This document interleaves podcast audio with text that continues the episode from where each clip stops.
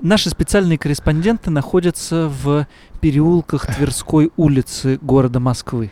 Давайте спросим у них, какие... Зачем ты это делаешь? Скажи мне, зачем ты это делаешь сейчас? Это очень хороший вопрос. Давайте обсудим его.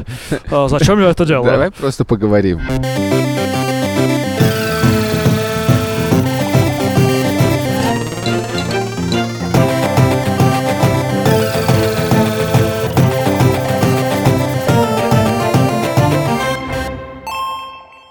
Привет. Мы находимся в самом центре Москвы. Ветер 10 метров в секунду. И специальные корреспонденты подкаста «Деньги пришли». Я Саша Поливанов. Я Илья Красильщик. Сегодня у нас э, спецрепортаж с улиц Москвы о том, как город выходит из карантина. Мы перемещаемся по разным уголкам внутри Садового кольца и фиксируем все, что происходит. Мы взяли свои велосипеды и будем встречаться с разными людьми. Надеюсь, мы найдем интересных гостей. Гостей столицы. Нет, надеюсь, мы найдем коренных москвичей. Москва не резиновая. Это воскресенье. Вы будете слушать этот выпуск в пятницу. Ситуация такая, если вдруг вы не живете в Москве и не читаете новости, то в Москве вдруг резко отменили все ограничения. Это так удивительно совпало с э, одним важным голосованием наверное, совершенно случайно. Но так или иначе, в общем, с завтрашнего дня будет открыто абсолютно С одним всё. важным, ничего не решающим голосованием. Да, абсолютно неважным. Это совершенно не имеет никакого значения. Да, ну так вот, в общем, короче говоря, можно почти все. Я на днях был э, уже в некоторых местах города, там идут народные гуляния. Интересно вообще, чем нам это все грозит? Мне интересно, как я себя буду чувствовать в открытом городе, и я буду стараться фиксировать эти штуки. Я уже могу некоторые вещи сказать просто по этому поводу. Меня разрывает от двух противоположных чувств. Первое Подожди, чувство... по поводу меня ты ничего не можешь сказать. По поводу тебя ничего совершенно не могу сказать. Никогда не говорю ничего по поводу тебя. Ты что? Так вот, а первое ощущение — это «Господи, как классно! Лето! Все гуляют!» А второе «Господи, это же очень стрёмно, ведь только что мы все считали, что это очень опасно. Почему вдруг это стало абсолютно безопасно? Ведь это не так».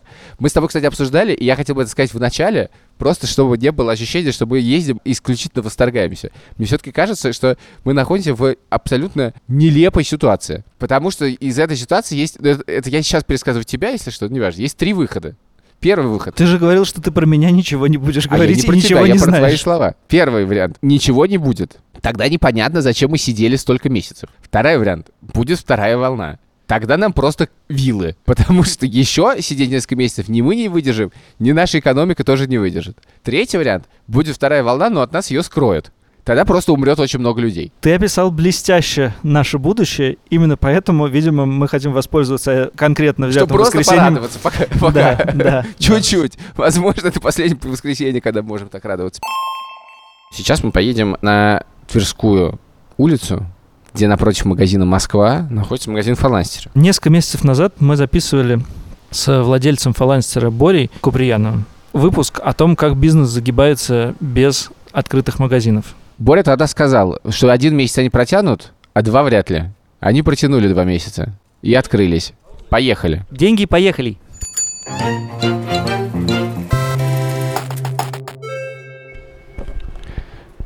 Поскольку Борис Куприянов пока что в магазине «Фаланстер» не обнаружен, предлагаю следующее развлечение. Поскольку здесь очень много книг, у нас точно получится. Каждый должен найти по пять самых интересных, с точки зрения заголовка и описания на обложке, книг про деньги. Давай так, одну ты говоришь, другую я говорю. Сначала я.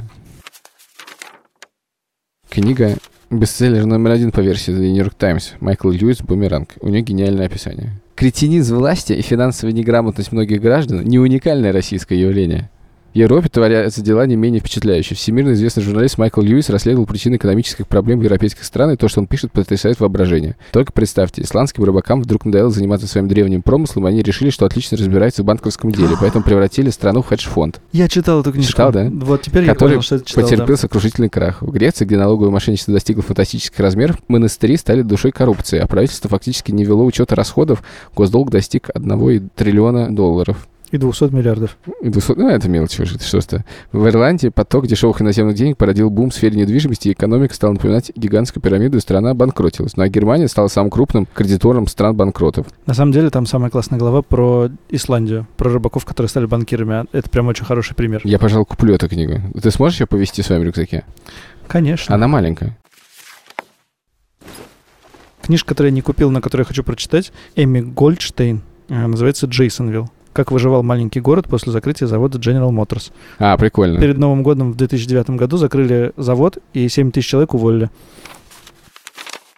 Моя книга называется «Почему одни страны богатые, а другие бедные». Тоже это оружие, микробы и сталь. Это тоже про то, как, каким образом, что влияет на то, что одни страны становятся богатыми, другими бедными. Но это очень классная тема. Я тебе хочу рассказать про книжку Михаила Абрамовича Давыдова «20 лет до Великой войны».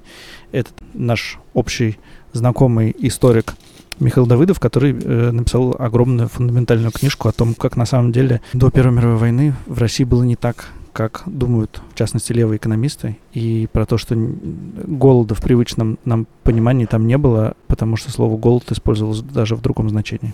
Угу. Майкл Росс, нефтяное проклятие. Как богатые запасы углеводородного сырья задают направление развития государств. Короче, книга про то, как э, в 70-х годов начался нефтяной бум, и на как эти деньги попали в неэффективное управление неэффективных стран. Но я рекомендую про это другую книжку. Ну, давай. Александр Эткинд «Природа зла, сырье и государство». А, то же это самое, да? недавняя книжка, Ага. но я однажды участвовал в ее публичном обсуждении, не читая ее, поэтому я знаю, что точно, что она хорошая. Понятно. Пошли к Боре, он пришел. Борь, привет. Привет. Когда в прошлый раз мы с тобой разговаривали в марте, ты сказал, что месяц вы продержитесь на карантине, а два вряд ли. Оказалось два с половиной. Ну чё и как? Ну, продержались мы только за счет наших покупателей, которые заказывали книжки, и мы их развозили. Это было очень круто. Потому что действительно это было не столько желание купить книжку, А сколько, помогло, да? да, сколько желания, видимо, помочь нам. Честно могу сказать, что мы, в общем, окончательно поняли, что мы зависим от наших покупателей напрямую, и что Фаланстер, собственно, скорее принадлежит им, чем нам. А как складываются ваши отношения с людьми, которые сдают вам помещение? Мы тоже попали совершенно замечательно, потому что нам выделили скидки на апрель и май, и даже на июнь, и Мгм. на остаток лета. Какие-то Ага. небольшие скидки дали. И, в общем, очень по-человечески мы просили к нам, отнеслись в высшей степени лояльно. Хотя у нас, конечно, арендатор не государство, а частные лица. Но, а, госу- Арендодатель. а государство выделило вам какие-то скидки по налогам? Это вообще удивительная история совершенно. Государство действительно вернуло все налоги за прошлый год самозанятым. Мгм. Государство нам выделило небольшие очень деньги, которые минимальная оплата труда за апрель и май. И сейчас идет обсуждение как вот этого двухпроцентного невозвратного кредита. А Это кредит, который выдается на год, если мы не уменьшаем количество работников, а мы не будем уменьшать количество работников, то его не нужно гасить. Но это ситуация удивительная и наполняет меня, в общем, какой-то гордостью и надеждой куда больше, чем проведение парадов. Вы выжили, кажется, это. Поздравляем. Да, я надеюсь, что все книжные магазины выжили. Э, На самом деле сейчас самая тяжелая ситуация будет у издательств. Ага. Мы считаем, что к Новому году мы только можем восстановиться. Но сейчас очень тяжелая ситуация у издательств, потому что у издательств все это как бы растянуто дальше. Длиннее, и да, длиннее. И сейчас самое тяжелое в нашей отрасли. Это, конечно, ситуация с издательствами, потому что насколько они могут просуществовать в тотальном сокращении Всего. платежей. Хотя, казалось бы, Всего, уже да. куда дальше сокращать, да? Ну, И то они очень богато жили, да. Они не очень богато жили, во-первых, но они понимали, на что они рассчитывают, понимали, какие сети, сколько им платят. Сети ведут себя не очень корректно. Республика заявила, что будет платить, начиная с октября. И вообще республика, насколько Ого. я понимаю, изменяет свою политику и перестает быть книжным магазином. Новый книжный, самая большая федеральная сеть, тоже объявила, что будет Мгм. платить непонятно когда. Крупные сети просто перестали платить. А так вообще можно эмбарго. взять и просто перестать платить? Ну, нельзя, но если хо- очень хочется и создавшаяся ситуация, то можно. Главное, что они же не работали, у них не было никакой доставки реальной, и почему они действительно не работали два месяца. Очень странно себя повел лабиринт по отношению к поставщикам, достаточно зверски. Стал их, в общем, шантажировать, либо вы с нами работаете, либо вы даете огромную скидку на то, что лабиринт уже продал там давным-давно. В общем, сейчас у нас критическая ситуация, это издательство, и главное, чтобы магазины вели себя ответственно и честно выполняли свои условия. У меня впечатление, что я первый раз за несколько месяцев в книжном магазине, и я понял, что я абсолютно потерялся. Я вообще не знаю, как это устроено. Если нет поисковой строки, где можно вбить автора и книжку, которую я хочу увидеть, или какого-то каталога, то ты ходишь, ходишь, а там книжки, полки, и все такие разные, интересные, и там можно провести, не знаю, несколько часов, и можно посидеть там, кофейку попить и полистать какие-то книжки. Какое-то просто новое впечатление, новое удовольствие. Такого я забыл. Но, тем не менее, пока что город совершенно не производит впечатление города, который э, свободен. Может, это и хорошо, честно говоря. Вот мы сидим рядом с детской площадкой, которая все равно закрыта красно-белой лентой. Это еб красно-белая лента просто задолбала. Она потрясает своей бессмысленностью. Когда я хожу с собакой гулять ночью на веселе, то я ее все время срываю, и утром она постоянно на То месте. есть ты еще и вандал. Я не вандал. Это как абсолютно беззаконная какая-то больше- хрень, которая никому- беззаконно? Почему, нужна. почему ты опять к этому закону привлекаешь? Сказали, пожалуйста, не ходи туда. Объяснили, не ходи. Меня в возмущает, не, не возмущает, а восхищает даже, скорее, другое. То, что если ты идешь по парку, ну сейчас это в парках сняли, то у тебя одна дорожка закрыта лентой, а соседняя дорожка нет. И это выглядит действительно как объект современного искусства, потому что у тебя просто стоит два дерева, и они почему-то закрыты. Вот между ними пройти нельзя, а между соседними можно. И это лишено какого-либо смысла. Я представляю акцию современного искусства, когда какой-нибудь голый человек закован на детской площадке, а весь обмотан этой лентой, и менты не могут подойти, потому что закрыто. А? Голый человек на детской площадке это не совсем акция современного искусства. А что? Ну, это действительно фрапирует и ипотирует, но голый человек на детской площадке это не очень хорошо. Кстати, о слове фрапирует. Неправильно там поесть? Фраппе? Да. Я предлагаю поехать на Патриарш и найти какое-нибудь кафе на вынос и там что-то съесть. Давай. Здрасте. Можно, пожалуйста, холодный суп из огурца и сэндвич с домашней ветчиной И с морепрод с креветками. и с моребро с креветками.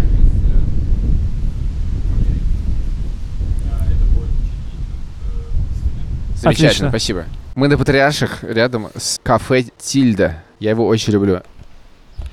Пока мы ждем еду, давай пока поговорим о наших велосипедах. Я вот смотрю на твой, и он мне кажется дорогим. Это все относительно. С одной стороны, он не дешевый.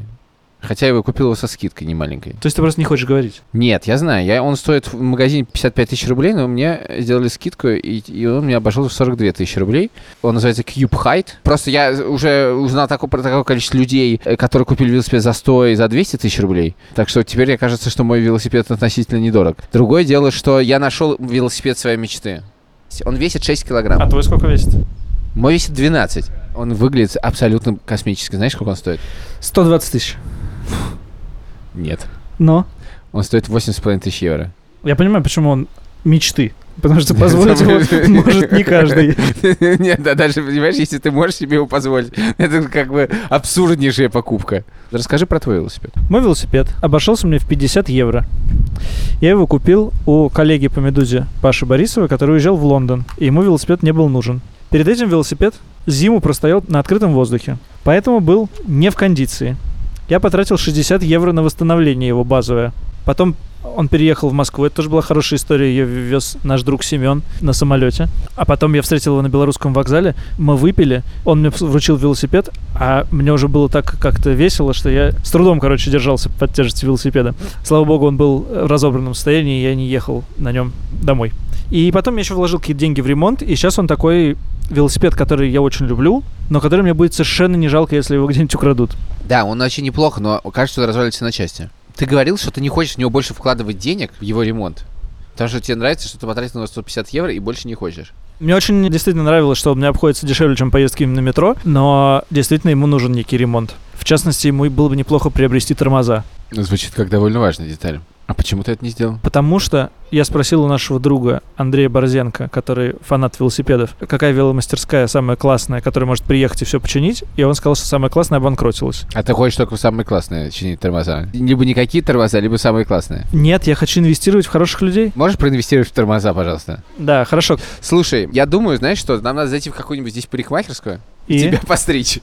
прекрасная идея. Но это, скорее всего, невозможно. Я хочу узнать, насколько они обрушились под наплывом клиентов. Потому что в парикмахерской, в которой я хожу, прислала смс о том, что они открываются, и запись снова работает. Я позвонил им примерно секунд через 15.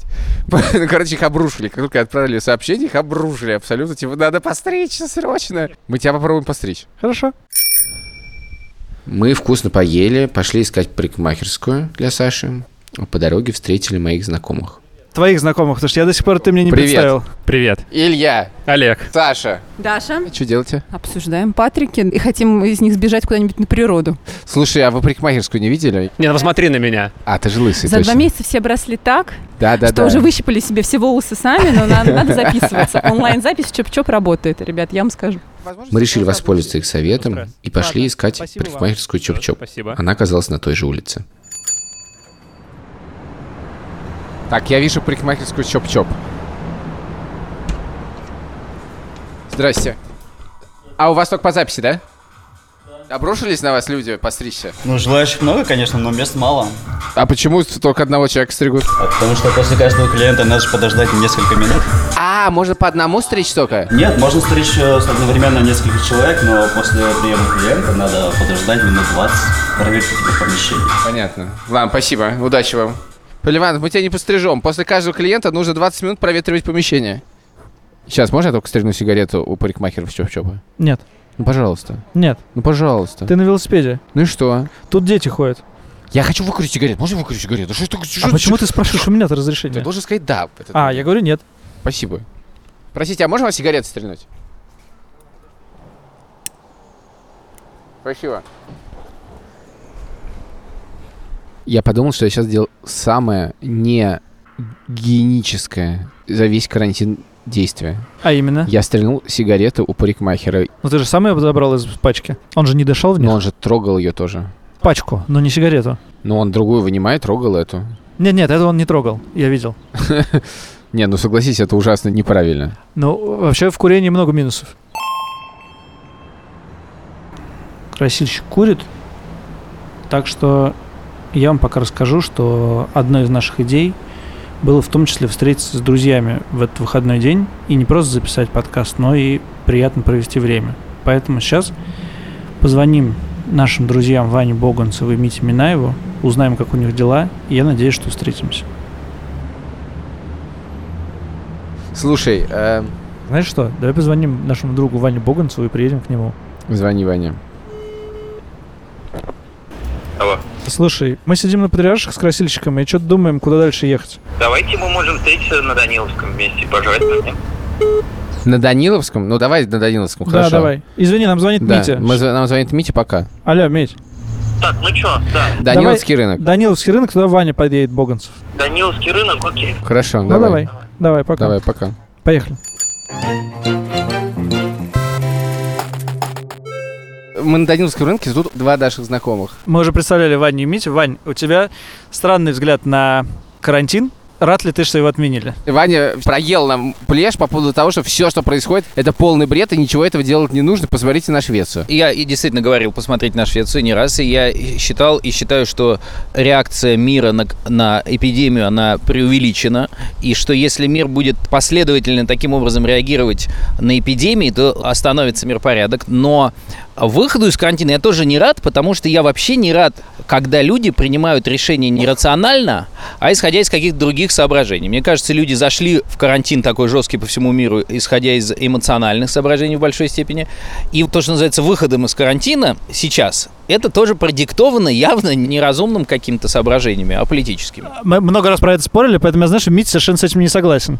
Мить, Да нет, ну я совершенно согласен с Ваней как по поводу окончания карантина. По поводу входа мы уже столько об этом говорили, что не знаю, что добавить. Я бы считал, что это должно продолжаться и продолжаться, пока какая-то статистически это не будет обосновано. Сейчас это очевидно, ну мы, наверное, не будем обсуждать это в деталях, но продиктовано какими-то другими соображениями. скажи, Вань, а ты уверен, что в таких ситуациях принимать решения, исходя из эмоциональных вещей, всегда ли плохо? Это первое. А второе, каким образом еще принимать решение, например, о введении карантина, если никаких данных нет, и у тебя только эмоциональное решение. И в этом смысле эмоциональное решение «давайте попробуем сохранять жизни, а не не сохранять их», кажется мне вполне эмоциональным и логичным. И эту ценность я готов разделять. Есть сложные системы. Экономика – это сложная система, погода – это сложная система. В ней никогда нет достаточного количества данных. Тем не менее, люди принимают, особенно политики, особенно люди, от решений которых зависит жизнь других людей, они всегда принимают в отсутствии необходимого количества данных эти решения. Сейчас, например, мы видим, э, что происходит в США.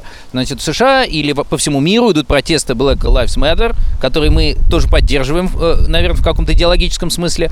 Тем не менее, мы видим, как просто одним росчерком перечеркнуты все те усилия по карантину, которые были предприняты. И мы не осуждаем этих людей, опять эмоционально, потому что мы им симпатизируем. В каком-то смысле мы действуем непоследовательно, потому что вчера мы говорили, что жизни спасать – это наш приоритет. А сегодня мы говорим, нет, есть ценности выше, видимо, и, например, ценность э, свободы и равенства, за которую борются участники протеста, она выше. Окей, конечно, но это вот нерациональным я называю, в частности, непоследовательное поведение. Подожди, ну это окей, но спорить мы начали об этом в тот момент, когда все действовали очень последовательно. Сейчас ты просто торжествуешь. Все действовали... все развалилось. Я, я не уверен, все понимаю, действовали последовательно. Все действовали, исходя из некоторых моделей, которые были построены. Все страны действовали по-разному. Никто сейчас не говорит, что нельзя было действовать вообще. Хотя, честно говоря, я смотрю, пытаюсь понять, что происходит в Беларуси, которая, как мы знаем, единственная из известных мне, по крайней мере, стран, которая не сделала ничего. Я не вижу там эпидемиологической катастрофы. Наверное, там умирают люди, как они умирают э, при эпидемии того же гриппа, да?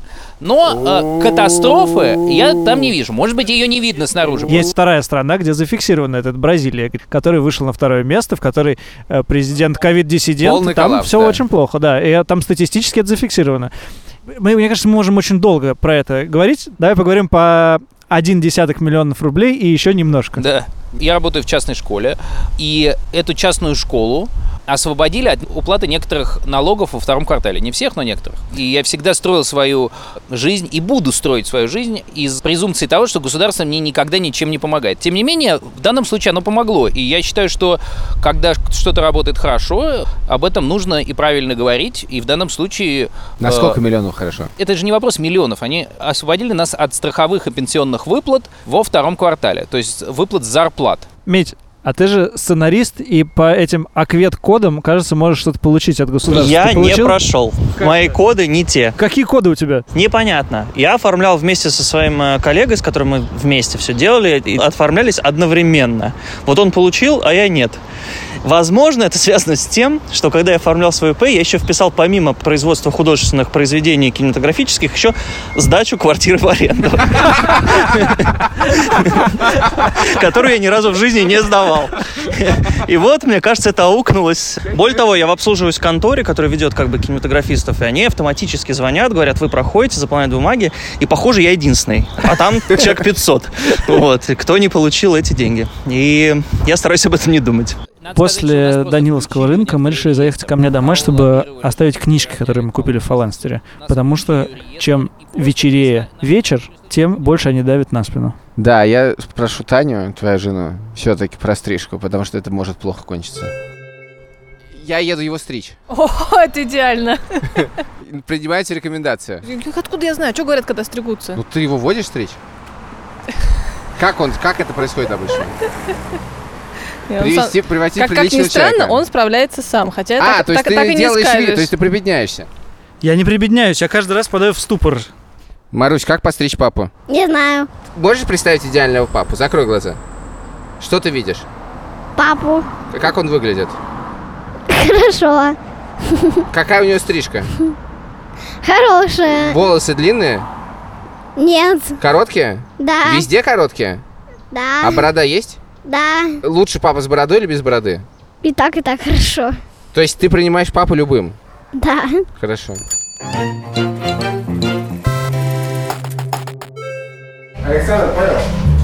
Александр. Здрасте. Он будет говорить, как меня стричь, потому что я не представляю. Нет, я ничего не буду говорить про то, как тебя стричь. Лучше снять, да? Я не знаю, как тебя стричь, дружок. Вы знаете, да? Вы Хорошо. знаете? Сейчас посмотрим. Отлично. Пока Поливанов стрижется, то хочу сказать, что парикмахерская это находится в доме, где я снимал квартиру этого старого засранца Николая Григорьевича, о котором я, кажется, три раза рассказывал в подкасте, который пытался нам повысить квартплату в кризис. Жили мы, надо сказать, неплохо, но осадочек остался. У тебя лицо человека, который постригли, и он, с одной стороны, доволен, с другой стороны, у него ему мучительно непонятно, нормально это получилось или нужно стыдиться. Не-не, нормально получилось. Я доволен. Просто всегда, когда я посещаю парикмахерскую, мне все время, я думаю, что теперь надо ей соответствовать. Он говорит, Это типа, что значит? ну вот чувак говорит, не-не, типа гораздо лучше, если гелем немножко. Ну каким гелем? Я не буду даже дома никогда делать. Человек, который меня стрижет, его Ян зовут.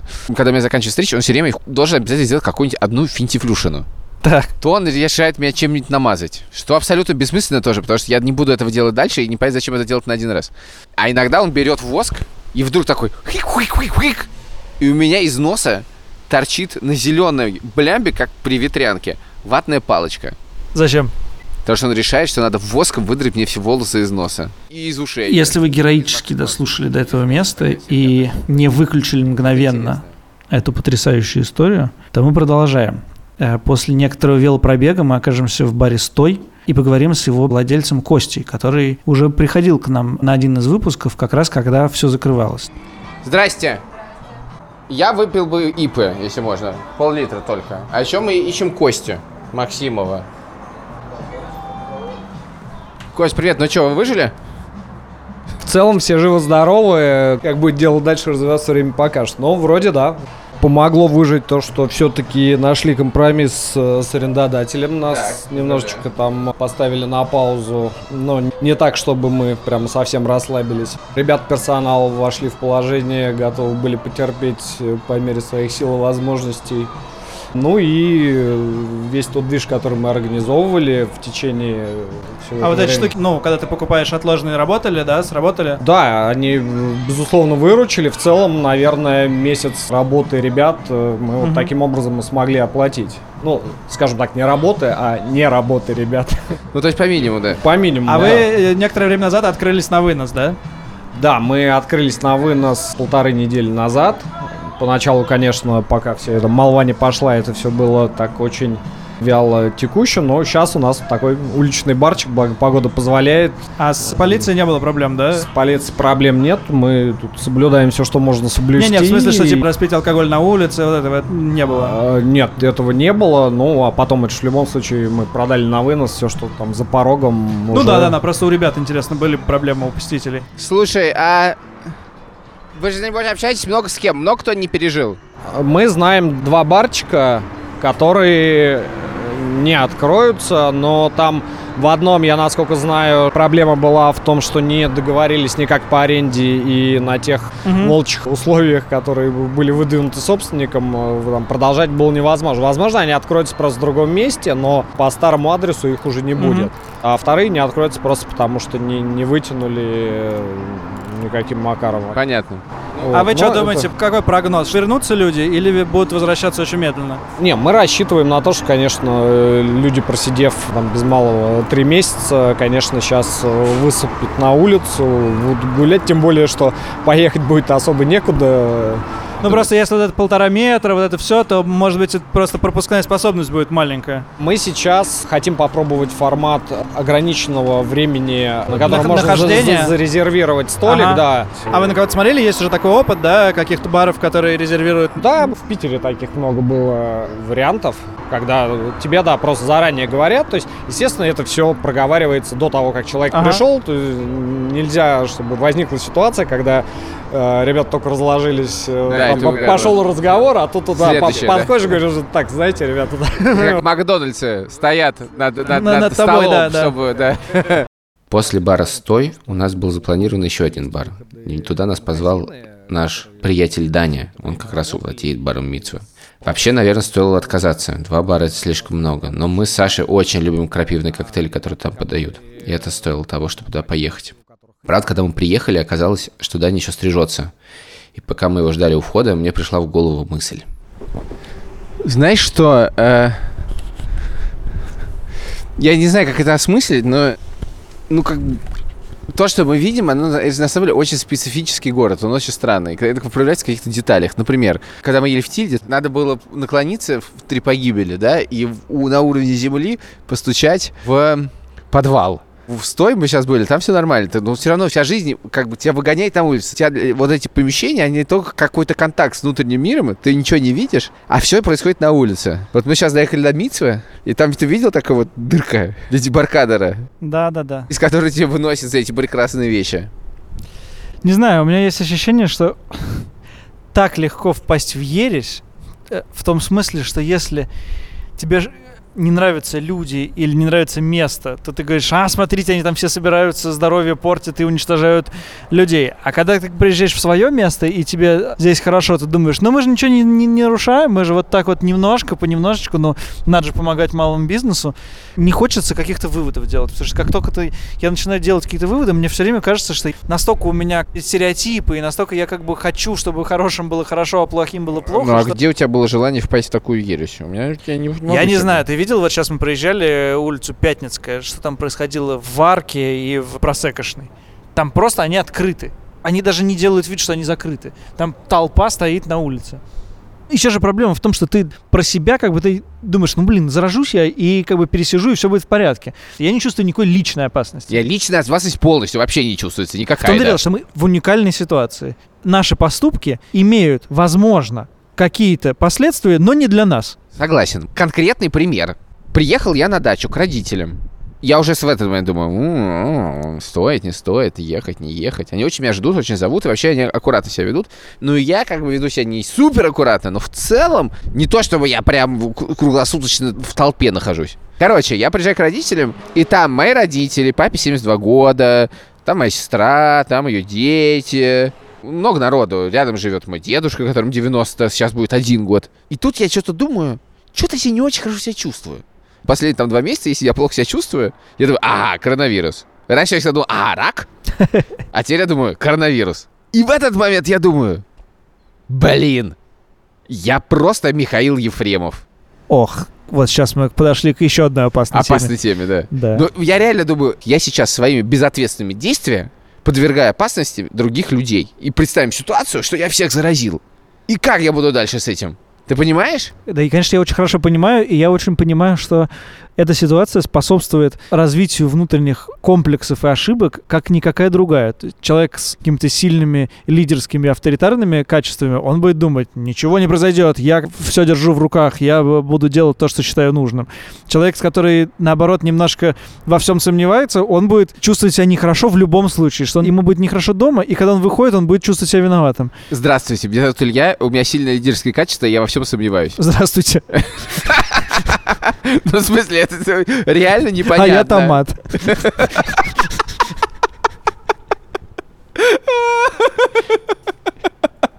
Тебе не кажется, что мы заполняем эфирное время просто потому, что нам сказали наши друзья из бара Митсу приехать чуть попозже, чем мы приехали к ним? Потому что наши друзья из бара Митсвы, точнее наш друг Даня из бара Митсвы, находится где? Наш друг Даня, видимо, стрижется. Все правильно. Мы находимся в баре Митсва. С нами Даня. Привет. Привет, Даня. Очень рад, что вы пришли. Мы тоже очень рады. Я готов записывать этот выпуск каждый день.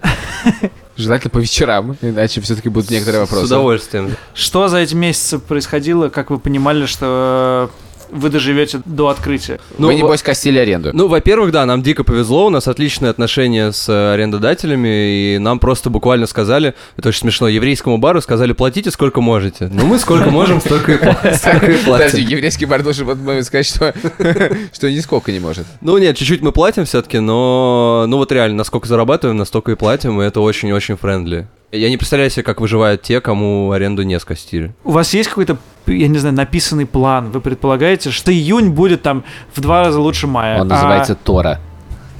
Там все расписано. В Талмуде все есть. Да-да-да. На самом деле, я думаю, что сейчас будет всплеск какой-то большой. Ну, очевидно, все засиделись дома, и все, кого я знаю, хотят срочно бухать. Но на самом деле, я думаю, что все равно рецессии не избежать, и потом будет спад. Ну, просто потому что, опять же, куча народу, которых я знаю, кто сильно потерял в деньгах. То есть деньги закончатся просто. Ну, люди люди в- выпьют, а потом подумают, а, надо что на что-то по-другому Ну да, как-то». ну то есть там раньше 160 рублей можно было пойти выпить там пару коктейльчиков, а теперь уже, наверное, только один, потому что и цены вроде выросли, и зарплату Вы не урезали. думаете снижать цены? Мы не будем снижать цены. У нас будет специальное предложение с сетом, можно будет выпить, там, условно говоря, 6 коктейлей по цене трех. Ну, мы как-то подумали, приняли решение не снижать цены. Ну, потому что для нас ценник у поставщиков тоже повысился, и, ну, то есть на повышение цен еще и снижать свои, это тяжело. А что с вашими поставщиками? Я думаю, что у них своих проблем хватает, и они потеряли кучу денег, потому что очевидно, что вся индустрия стояла.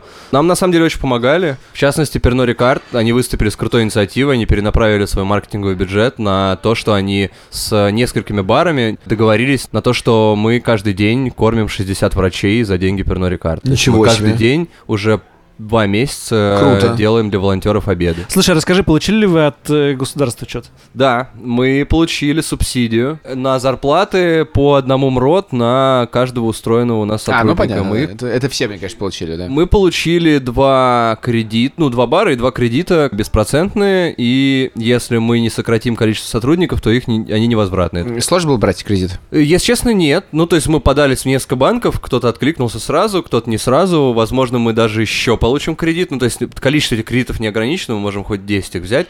Единственное, что там есть какие-то, которые возвратные, а есть какие-то, которые невозвратные, но и те, и другие беспроцентные.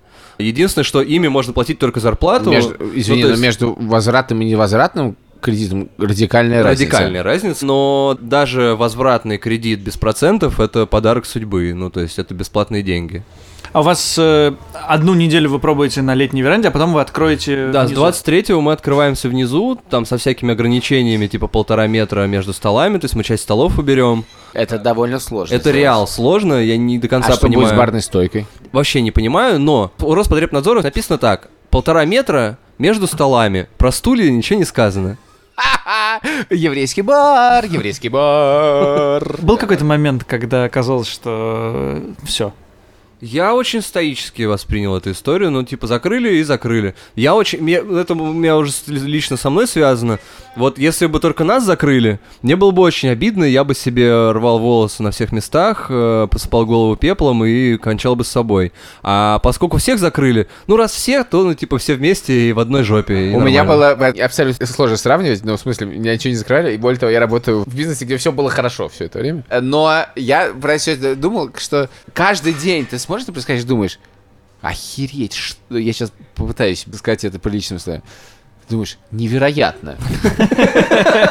Удивить, какие удивительные вещи происходят вокруг. Ты думаешь. И дальше следующая мысль, что тебе даже некому это рассказать. Тебе некому это все рассказать, потому что во всем мире в этот день происходит ровно то же самое.